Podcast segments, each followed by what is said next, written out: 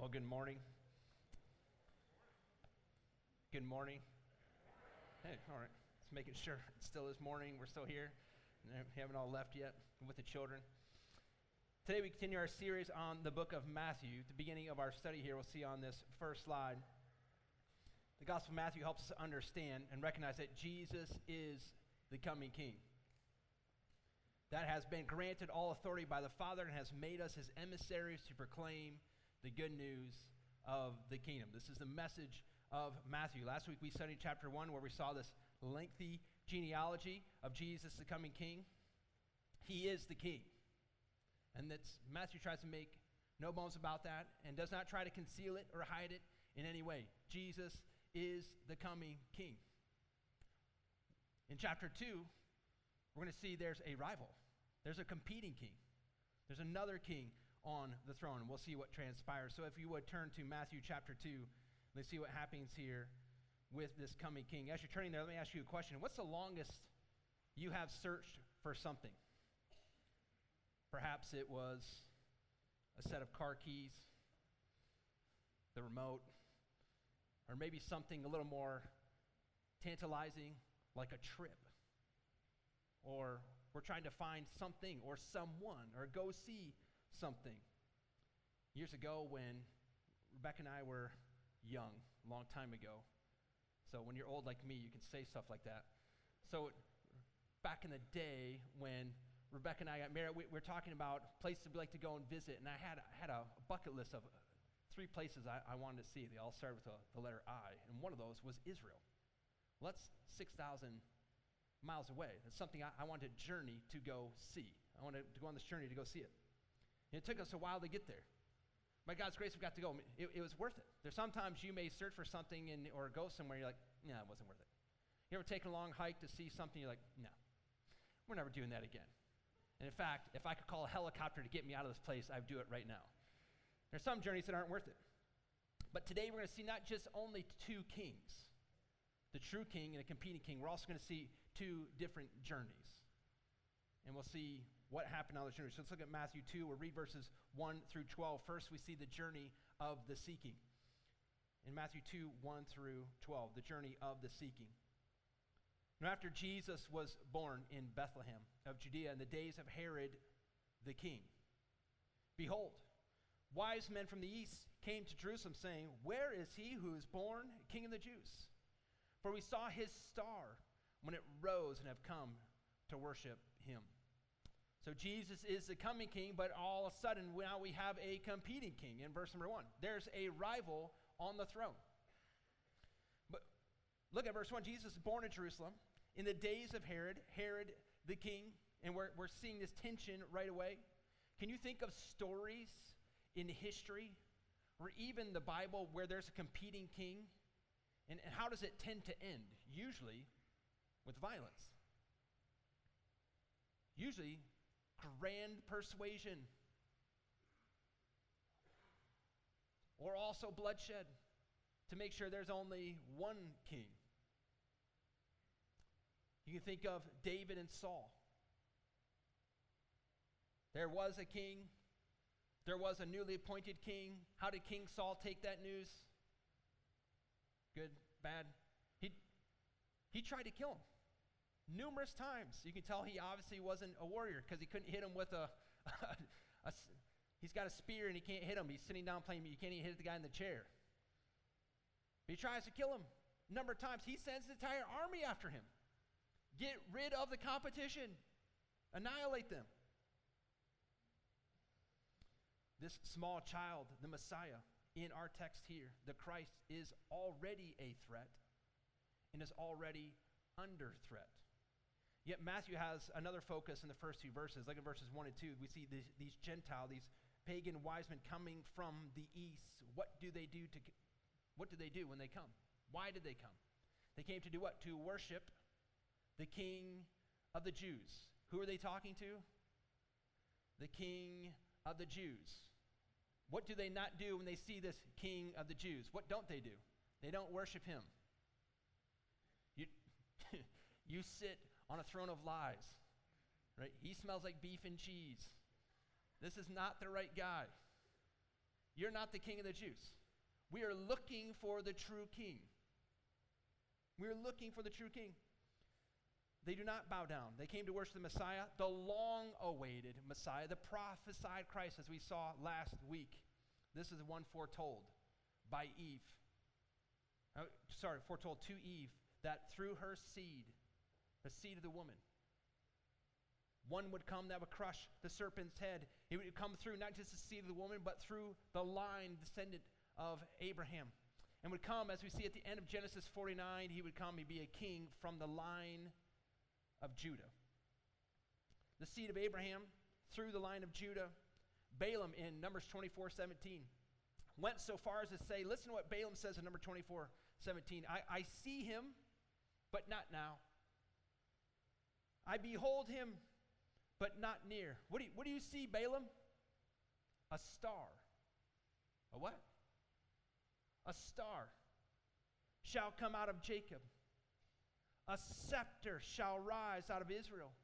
It shall crush the forehead of Moab and break down all the sons of Sheth. You see a star coming, a rising king. That's interesting. What does the star signify when it comes that a eternal king is coming? And we'll get into that in time to come. That's 1400 years before this moment. That here we have the seed of the woman from Genesis 1, right? A virgin shall conceive and shall bear a son. Jesus, the genealogy, this is the beginning, the Genesis of Jesus, the Christ, the son of David, the son of Abraham. He's from the line of tribe of Judah, and all of a sudden a, a star appears. Signifying what? That the true star, the bright and morning star, has been born. The King of all the world has come. He's come. Let's keep reading. Look at verse number three. When Herod the king, the king, quote unquote, heard this, he was troubled. And all Jerusalem with him. And, and it's something all the chief priests and scribes, the people, he inquired of them when the Christ was to be born. Herod does not like the news. No, Megusa. No, it's not fun. I don't like that. He's troubled. But it's not just he's troubled, all of Jerusalem's troubled with him. Well, why on earth would they care about if he's the king or not? So, historically, Herod the Great is a genius. Truly is. Look at some of the things that he did during his tenure. I mean, the man did some amazing things when it comes to building and expanding his little kingdom. He is also unbelievably ruthless. Amazing genius when it came to building and maneuvering. When it came to possible insurrection or possible attention garnered at his throne, he had a very quick trigger finger. One author noted about Herod the Great. Listen to this. This is about Herod the Great. He, he murdered his favorite wife. So, I'm assuming he had more than one, but certainly he had at least one. He murdered her. He, he went beyond that. He murdered her mother. So let's take out the mother and the mother in law. Let's just one clean sweep. Not trying to make light of that. Herod did. Your possible threat to the throne, kill you, kill your mom. Two of her sons and his eldest son. Augustus, the Roman emperor, finally acknowledged listen to this, what Augustus said of Herod the Great. It's safer to be Herod's pig than his son. It's safer to be Herod's pig than his son. So all of Israel, uh, Jerusalem's troubled with him. Like, what is this maniac going to do? Because if there's any hint that somebody could be going for his throne, he levels them. He doesn't just level them, he levels anyone associated with them. So Herod calls the priests, scribes, and asks the question where, Where is this long awaited king? Where, where's he to be born? look at their answer in verse number 5. They told him, In Bethlehem of Judea. For so it is written by the prophet, And you, O Bethlehem, in the land of Judah are by no means least among the rulers of Judah, for from you shall come a ruler who will shepherd my people. You write this down. Micah 5 2 is where they're quoting from, quoting the prophet Micah. But it's pertinent to the quest to the Magi. So this is the location you need to go to Bethlehem. Let me read you the rest of the verse in Micah 5 2, because Matthew gives us the destination, but let me read you the rest of Matthew 5 2. It says, Who's coming forth, yes, he's this king, he's this ruler, whose coming forth is from old, from ancient of days. He's this eternal I am. So when Jesus says, I, I, before Abraham was, I am, this is the coming one spoken of by Micah 5 2. He, he's from ancient, of, he's eternal. We're looking for one that's going to be born in Bethlehem who is eternal. Also, Matthew mentions that this coming king will shepherd my people Israel. The Lord is my shepherd. Well, I thought this guy's going to be the shepherd. Well, he will, because he is also the Lord. that the Messiah, the Christ, would shepherd God's people was also prophesied 700 years before Christ. Isaiah wrote in Isaiah 49 10 through 11 Behold, the Lord God comes with might. Verse 11 He will tend his flock like a shepherd, he will gather the lambs in his arms. 550, 550 years before Christ. Ezekiel wrote, I will set up over them one shepherd, my servant David. You're like, well, that's not talking about the Messiah. That's talking about David. This is written 450 years after David. David's done. David's dead. He's gone. Speaking of the line of David, so he says, One shepherd, my servant David, he shall feed them. He shall feed them and be their shepherd. A couple chapters later in Ezekiel 37, he says, My servant David shall be king over them. And they shall all have one shepherd.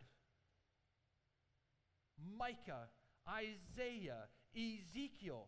This is the eternal king, the shepherd of God's people. The coming king, the long awaited Messiah, will be born in the city of David, Bethlehem, and is the eternal king, the shepherd that they have been looking for for ages. What does Herod do with this news? Look at verse 7. Then Herod summoned the wise men secretly. He ascertained from them what time the star had appeared, and he sent them to Bethlehem, saying, Go and search diligently for the child, and, and when you found him, bring me word that I too may come and worship him. I'll put that in quotes because you'll see, if you've never read this before, you'll see he, he does not mean to worship him. He actually means to kill him. And we'll see that in a few, few verses. But let, move on to verse number 9. After listening to the king, they went on their way. And behold, the star that they had seen when it rose went before him, before them until it came to rest over the place where the child was. When they saw the star, they rejoiced exceedingly with great joy. Going into the house, they saw the child and with Mary his mother. And they fell down and worshiped him. Then opening their treasures, they offered him gifts, gold, frankincense, and myrrh. And being warned in a dream not to return to Herod, they departed to their own country by another way. Have you ever had to take a rest stop when you're really close to your destination? Parents, you, have been there. It's like you just stopped, everybody got fed. We only have 30 minutes to go. Everybody's in the car. All the car seats are buckled in. 15 seconds from getting onto the highway. I have to go really bad. We're almost there. Can you hold it? No. Leads to emergency, pull off the side of the highway. You know what I'm talking about? Like, you're so close. We're so close. They travel all the way to Jerusalem. We find that the king we're looking for, the true king of Israel, he's not here. We got to go one step further. Thankfully, this one, Bethlehem, is only five to six miles away. That's it. Well, we can get that. We can get there, five to six miles away. That's, that's great. So they, they go and find, and what do they find? They don't find an infant in a manger. What do they find? They, they find a young child, a toddler in a house, as verse 11 speaks of.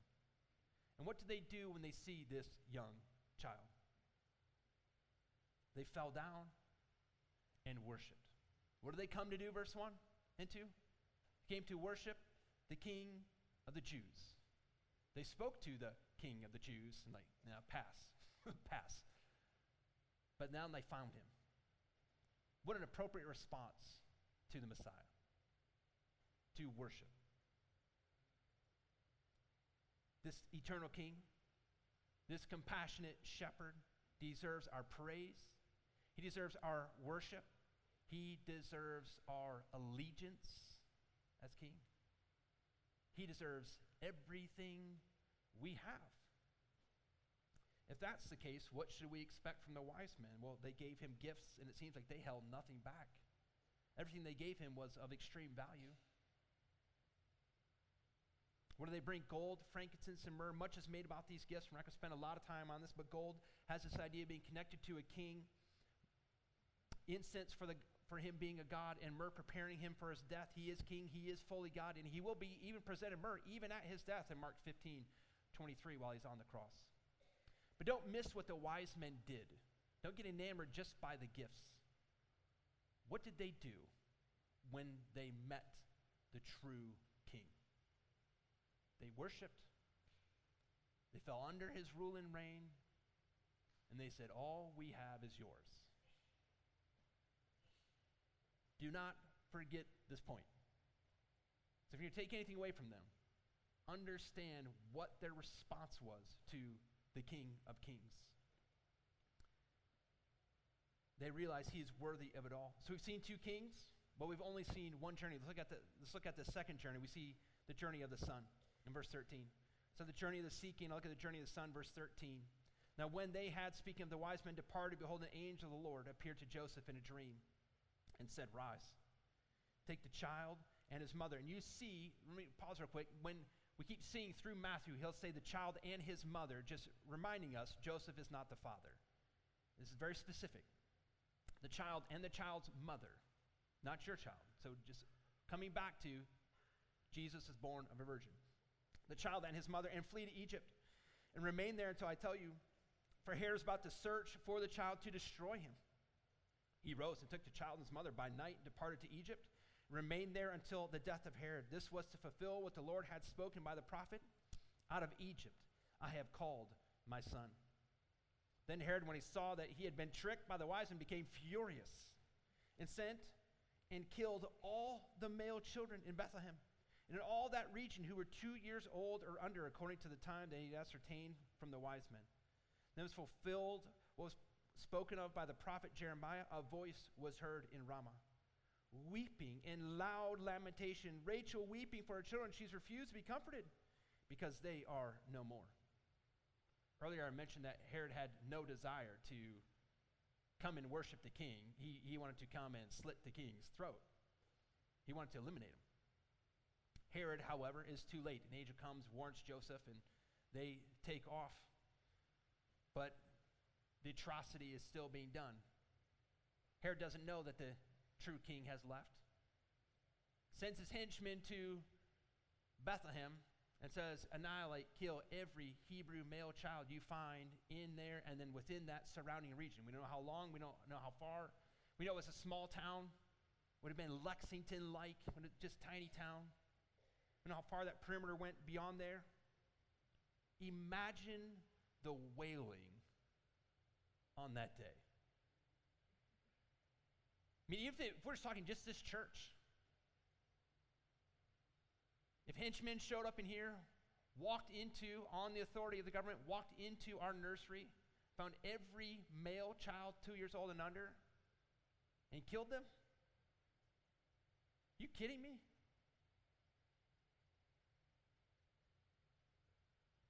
This cannot be happening again. You kidding me? This cannot be happening again. And somebody, somebody like, well, what, what do you mean again?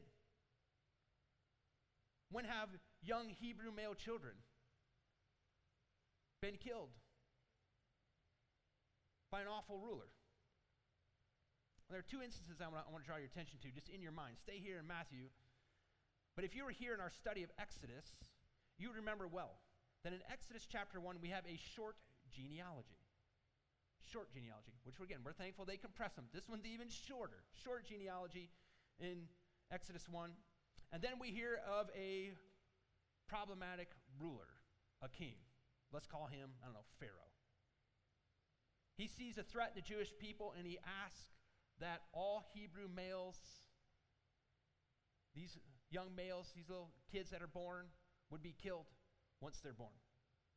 Yet one escapes. One escapes. His name is Moses. And God's going to use this one that escapes to lead his people from slavery to freedom out of, what's that place? Egypt. Does that sound similar to what we're discussing right now? Sounds awful familiar, doesn't it? In our study of Exodus, we saw that Jesus is the true Son of God. Jesus is what Israel could not be.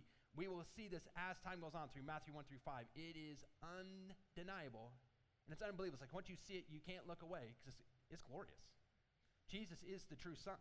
His life parallels that of Israel, and everywhere where they failed, he succeeds. That's the first time God called Israel his son was in Exodus 3 and 4, and now we see a different son is being born here in Matthew chapter 2. But God called his son Israel out of Egypt. They murdered the young Hebrew males. So in Matthew 1, we have a longer genealogy. We have an opposing ruler, killing of the Hebrew males. One escapes. God will, in the following verses, call his son out of Egypt yet again. That's the first instance. Out of Egypt I have called my son which goes back to the quote from Hosea 11, which speaks of something that is to come. The second wailing is that of Hebrew mothers in the book of Jeremiah. So if you're looking at your verse here, and you look at Matthew 2:18, some of you will have in across reference that this is from Jeremiah 31. And that is correct. It's written in Jeremiah 31, but you need to read chapter 30 and all of 31 to see kind of the context of what's going on here. Ernie helped us out today with a little reference to the sense of what is, I can't remember what your Bible said, the sense of restoration that's coming for Israel or hope. I can't remember. But there's this idea that, that hope's going to come even though hard times are also coming.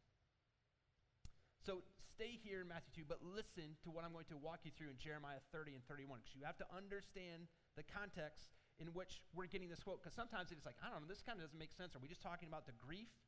We're not just talking about the grief of the mothers. There's a reason, any connection to the Messiah in Jeremiah 30 and 31.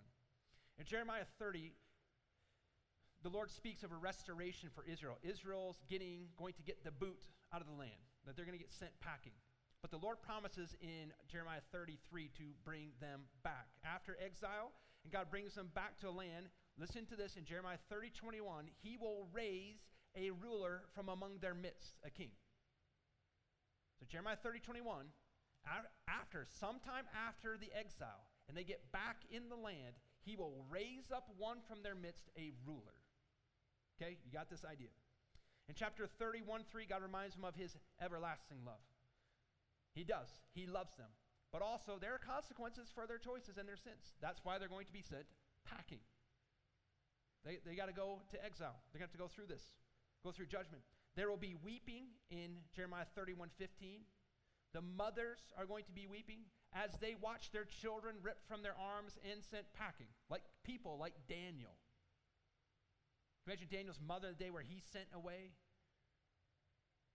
And so children be ripped from their arms and they're going to be sent packing because of their sin and their refusal to put themselves underneath the authority of the Lord. There will be weeping. But in 3117, God promises hope for their future. What kind of weeping and what kind of hope? So again, you have moms watching their children trotted off to foreign lands. That's why we read in Matthew 2:18, a voice was heard in Ramah, weeping and loud lamentation. Rachel weeping for her children. She refused to be comforted because they are no more. In Jeremiah 40, verse 1, Ramah was the location. That's the launch pad for the, for the departure for exile. We're going to leave from Ramah and we're heading to Babylon. From there, the Israelites were sent. Mothers would have been bawling, and it says they refused to be comforted. Can you imagine a mom watching your child being ripped from her arms, and you say, hey, calm down, it's not that big of a deal? It's like, no, th- there's no comfort. What if you try to give them a hug, pushing you away just in grief? Unconsolable. Jeremiah speaks of what is to come. And like Rachel, who died giving birth, these mothers would die inside watching their children being sent off. Interesting enough, Rachel was buried in a place real close to Bethlehem.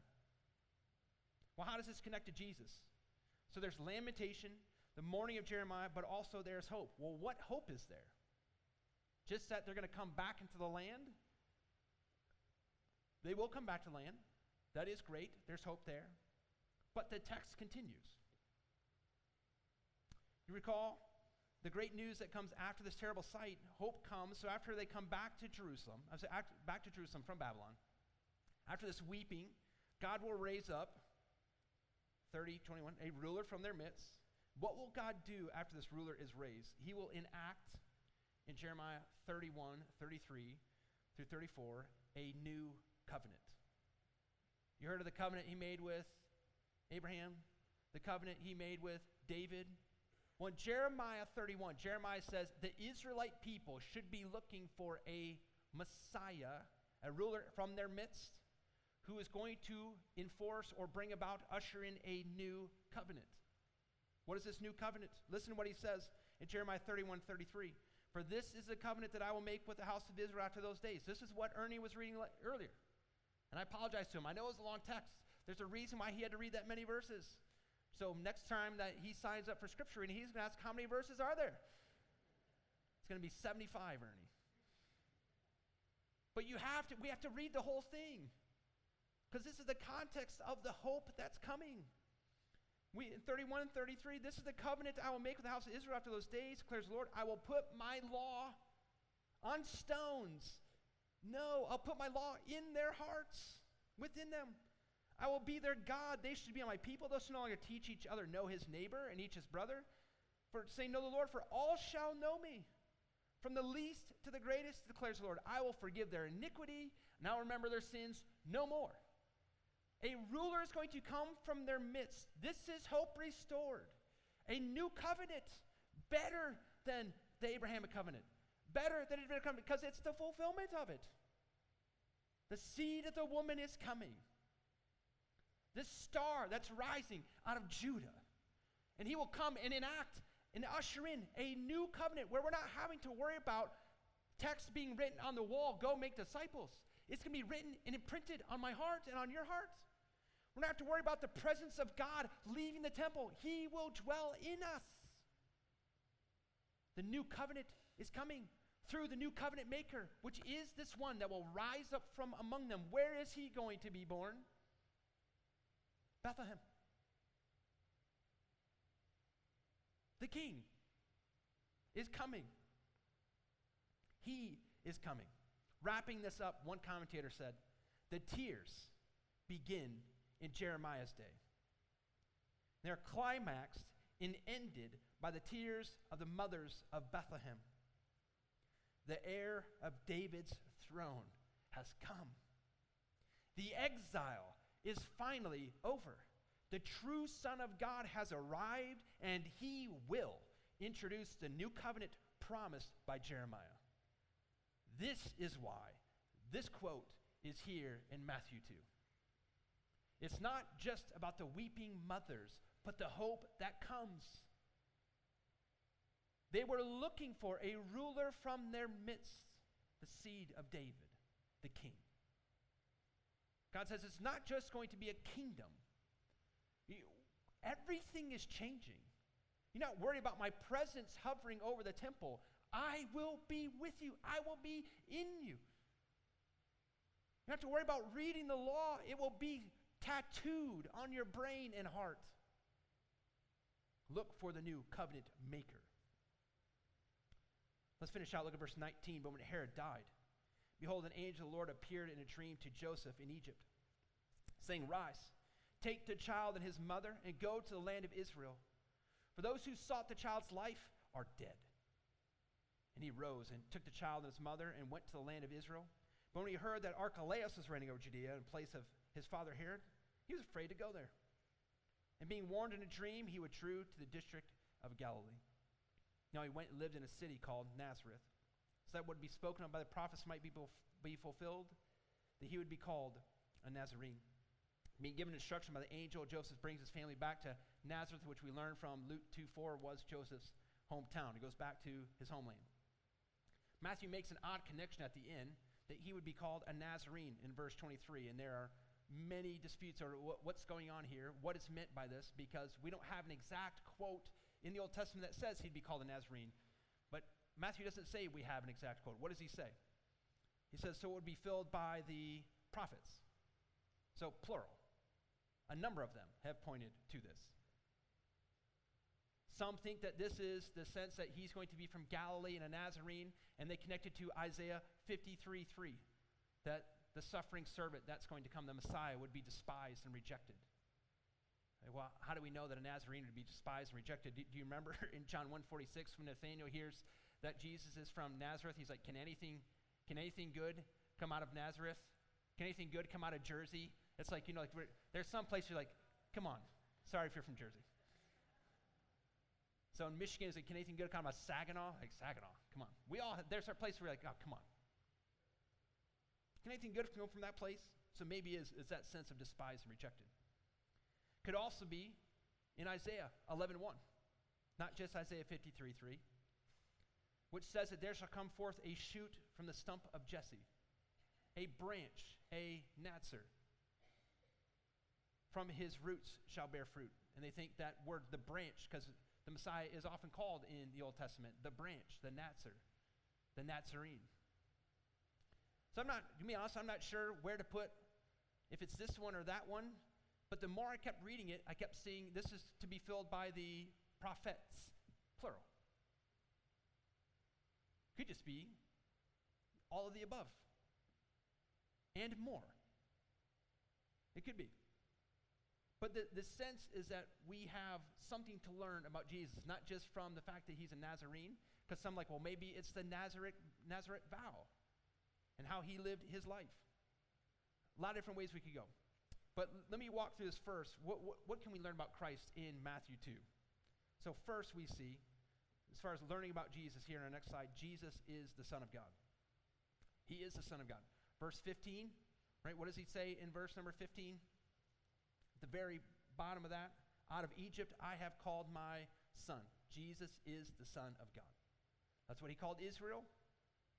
That's what he's calling the Messiah. Jesus is the Son of God. It goes back to Hosea 11.1, 1, that out of Egypt I've called my son. Next, Jesus is the coming king, granted authority to reign forever. Verse 2 and 6, what does verse 2 say? Right, we have come to worship the king of the Jews. Where's he who was born king of the Jews? Look at verse number 6. You, O Bethlehem, in the land of Judah, by no means least among the rulers, for some you shall come a, a ruler who shepherd my people. We read the rest of the verse, which says he's going to have this eternal kingship. He will reign forever. And then next in hope, Jesus ushers in the new covenant by being the despised, suffering servant. what did we read that he would do in this new covenant?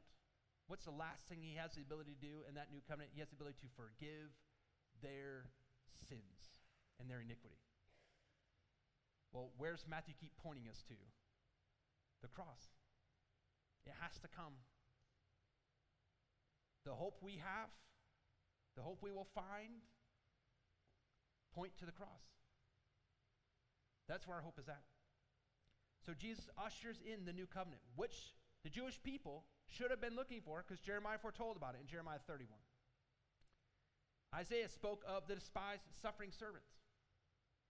So let me recap. Let me put this all in one sentence here. You go to the next one there, Ty. Jesus, the Son of God, is the coming King that's been granted authority to reign forever. He ushers in hope and the new covenant by being made the despised, suffering servant. That Matthew is trying to point us to in Matthew chapter 2. He's the Son of God. He's the coming King. He still has authority to reign over all. He will bring in hope. He will bring in this new covenant by being the despised, suffering servant. What do we learn? Well, I want to look at couple things. Um, it's just simply the responses to our Messiah. Look at our next here the response to the Messiah. You, you can oppose him. That's a response in our text here. It's a bad one. But this is the one Herod chose. He could oppose the king. But as we found out in Matthew 2:20, Herod's not an eternal king. Herod's dead. He gone. His kingdom's over.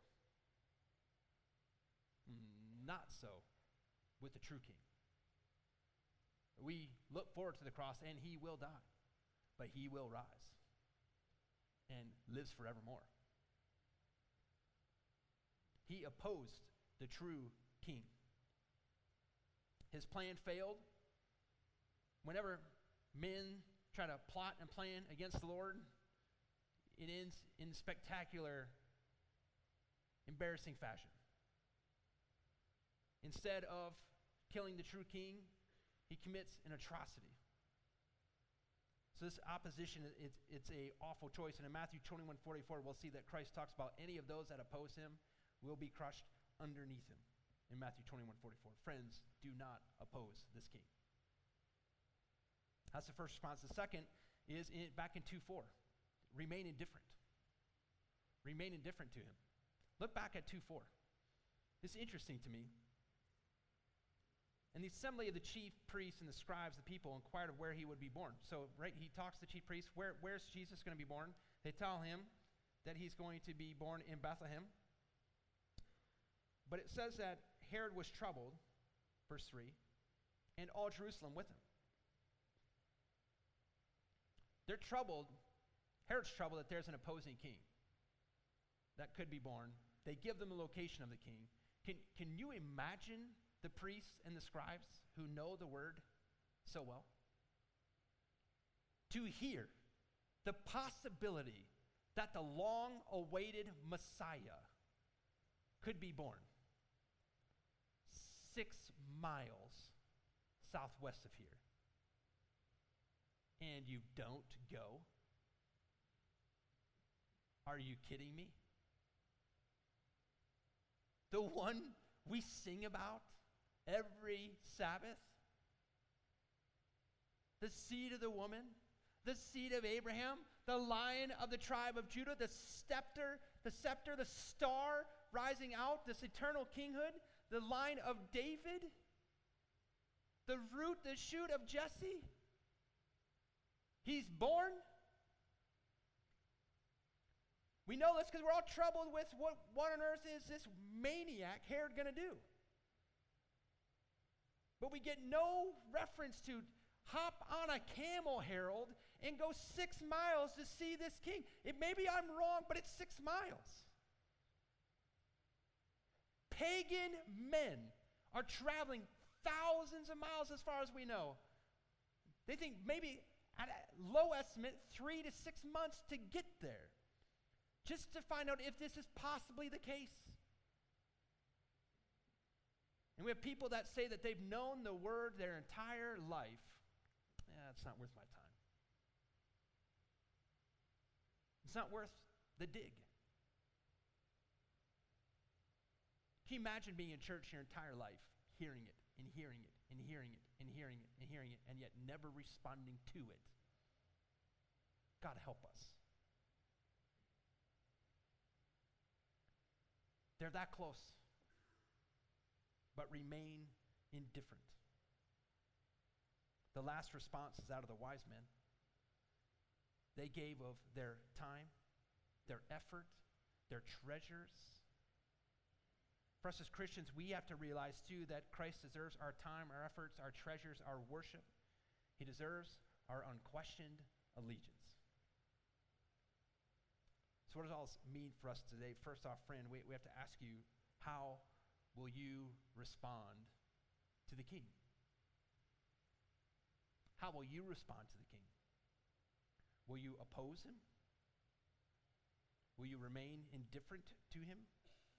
Or will you acknowledge him and put yourself under him? Will you trust in this king? The Bible says, for, for by grace are you saved through faith. For by grace, God giving you what you don't deserve, are you saved through faith? Faith is believing without seeing. This is not of your own doing, it's a gift of God, not of works, so that no one can boast. Friend, you cannot get to heaven. And when you see Jesus face to face, and he's like, Why should I? And you're like, Well, look at all the good that I did. No one will get into heaven based off what they've done. No one gets to heaven based off what they've done. God has made it that way. So you would simply acknowledge him accept his forgiveness, come to him by faith, and he's like, I'll save you. But you're not going to get to heaven and boast about all you've done. You're going to get to heaven and boast about what all I've done. That's how this is going to work. Christ is a coming king, friend, who can save. We saw in Jeremiah 31, he can forgive your sins and iniquities. Place your faith and trust in him.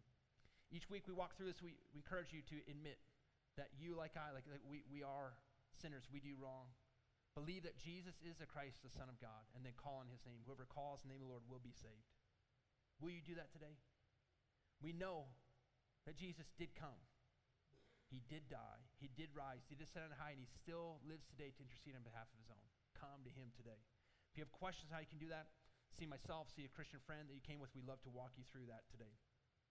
For those of you that are here that claim to know Christ as their God and King, let me ask you a couple questions. Christian, are you living in the hope Christ has given you?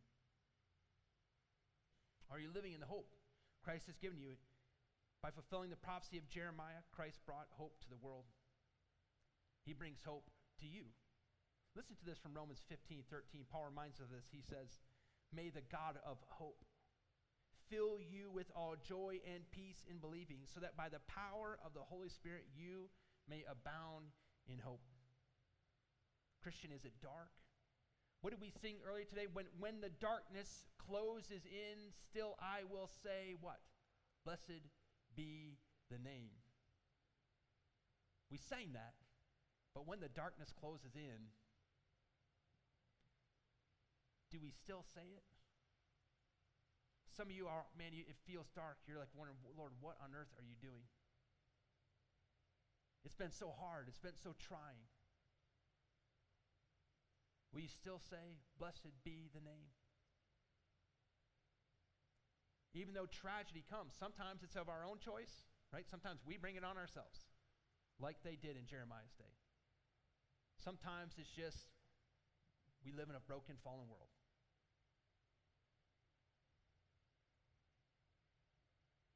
But the Messiah came to bring hope and a new covenant. His presence is with you wherever you go. Will you respond to him? Hope in the one that can say to your heart right now, Christian, peace be still. By faith, hope in Christ because he gives it to you.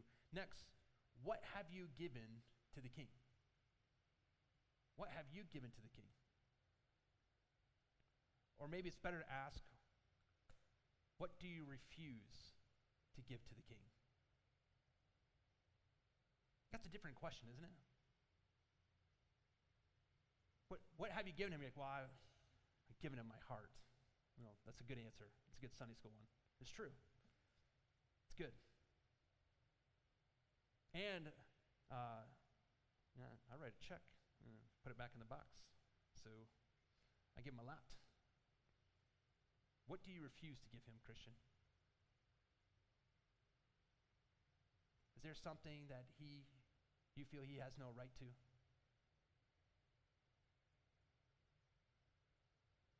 What do you skimp on? You can't commit to be here on a regular basis? Can't give your time to the king?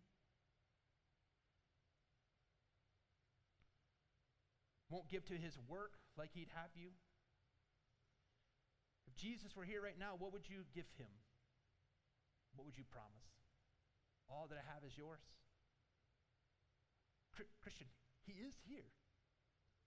Where two or more are gathered, there I am in their midst. He's here.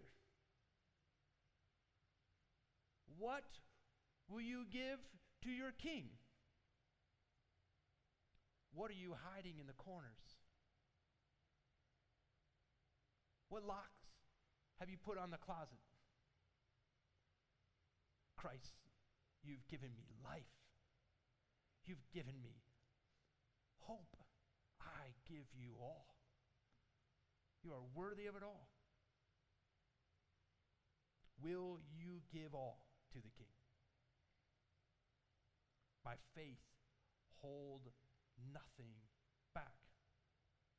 Lastly, will you join me in praising Christ for being the Son of God, the coming King that ushered in hope in the new covenant by being made the despised, suffering servant? We sing he's worthy of it all. Friend, he's worthy of your life. Give it to him if you don't know him. Christian, he is worthy of it all. He's worthy of it all. Let's take time now. We do every now and then. We, we're going to quiet our hearts here. Let's take 30 seconds as the music team comes up. And let's respond. What would the Lord have you do? Respond as you see fit. If it means you need to turn in your chair, get on your knees, do it. If it needs you need to go in the back and pray, do it. If you want to come up front, do it. I don't care. Respond as you think the Lord would have you. Friend, if you don't know the Lord, I beg you come to him. If you do know the Lord, what would he have you do? Let's take 30 seconds, quiet our hearts. I'll pray, and we'll sing, stand and sing our last song.